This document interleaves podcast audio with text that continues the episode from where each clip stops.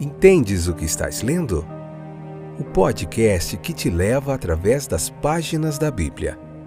Livro por livro. Capítulo por capítulo. Uma exposição bíblica emocionante. Aperte os cintos e embarque comigo nesta viagem.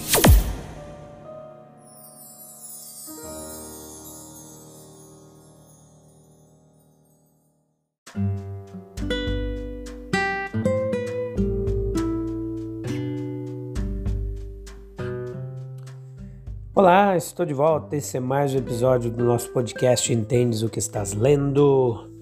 Hoje, episódio número 48, oh, capítulo 48 do livro de Gênesis, o episódio número 71. Vamos lá, corrigindo. Então vamos lá.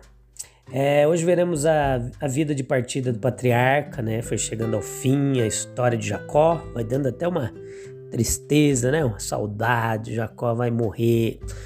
Então nós somos admitidos na câmara interna da vida e da partida do patriarca. E vemos ali a presença de Deus com ele. Jacó se mostra aqui como um assunto da inspiração, depois o mediador das promessas divinas, né? ele está sob o controle de propósitos que o tem influenciado por toda a sua vida. Ele foi acompanhado por princípios que o trouxeram até aqui, esse ponto. Né?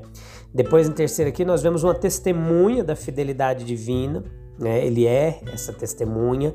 Ele é o avô abençoando os filhos e também os netos. Né?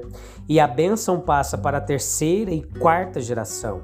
No entanto, a bênção humana é apenas o tipo do divino. O anjo que me redimiu de todo mal abençoe esses jovens. Jacó fez uma espécie de uma cruz ali, ele cruzou as mãos sobre as cabeças dos meninos ali, dos netos, né? Isso desagradou a José um pouquinho, mas agradou a Deus. E a imposição das mãos também estava aqui. O nome de Jacó é nomeado é, sobre eles, o símbolo da aliança. Sua prosperidade é prevista, mas está imediatamente conectada com, com a posição da aliança. É, o elevado estado de espírito do patriarca é um testemunho do poder sustentador que o cristianismo exerce sobre as fraquezas carnais. Também aponta para a sobrevivência da alma após a morte do corpo.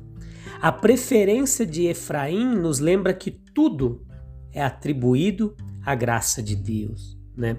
Então, no versículo 5 é, do capítulo 48, Leia o capítulo com calma, né? Vou te lembrar mais uma vez. Os teus dois filhos são meus. Jacó considerou os dois filhos de José como se fossem dele mesmo. E assim, ele garantiu a José uma porção dupla de herança. Efraim e Manassés, portanto, iam ter os mesmos direitos e posição dos demais filhos de Jacó, tais como Ruben e Simeão, os descendentes de Efraim e de Manassés, respectivamente, formaram duas tri tribos distintas. Né? Então, no versículo 15: O Deus que me sustentou desde que eu nasci. Jacó deixou aos seus filhos um exemplo de fé perseverante em Deus e um testemunho de que Deus o sustentou. Lá em hebraico, literalmente, estava é, escrito que Deus o pastoreou durante toda a sua vida livrando de todo mal. O livro aos Hebreus aponta o ato de Jacó, ao abençoar Efraim e Manassés como uma evidência suprema da fé resoluta em Deus. Né? Como diz Hebreus 11, 21, pela fé Jacó, à beira da morte, abençoou cada um dos filhos de José e adorou a Deus apoiado na extremidade de seu bordão, o seu cajado. A riqueza mais grandiosa que um pai pode deixar aos seus filhos é a sua fé. Esse é o maior legado. Em Deus, fé em Deus e a sua dedicação a Ele e aos seus caminhos. Não existe herança maior do que essa. Né? Versículo 19 do capítulo 48: Seu irmão menor será maior que ele. Note-se que em diversas ocasiões na história do Antigo Testamento, Deus ele escolheu o filho mais novo em vez do mais velho. Escolheu Isaac em vez de Ismael. Gênesis 21, 12. Jacó em vez de Esaú, Gênesis 25, 23. José em vez de Ruben, versículos 21 e 22. É, Gênesis 49, 3 e 4. Efraim em vez de Manassés, versículos 14 e 20. Gideão em vez dos irmãos dele, Juízes 6, 11 e 16.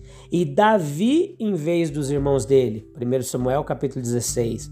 Isso evidencia o fato de ter primazia entre os seres humanos não significa ter primazia com Deus, certo?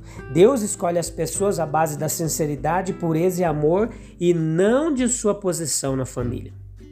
Mateus 19:30 Contudo, muitos primeiros serão últimos e muitos últimos serão primeiros.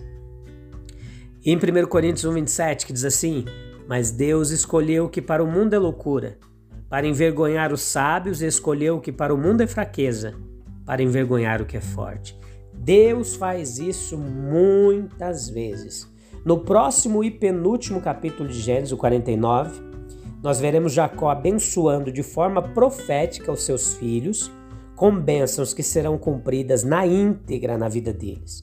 Te espero lá então, nesse mesmo canal, nesse mesmo horário. Tchau, tchau. Deus te abençoe. Te espero de volta. Um abraço.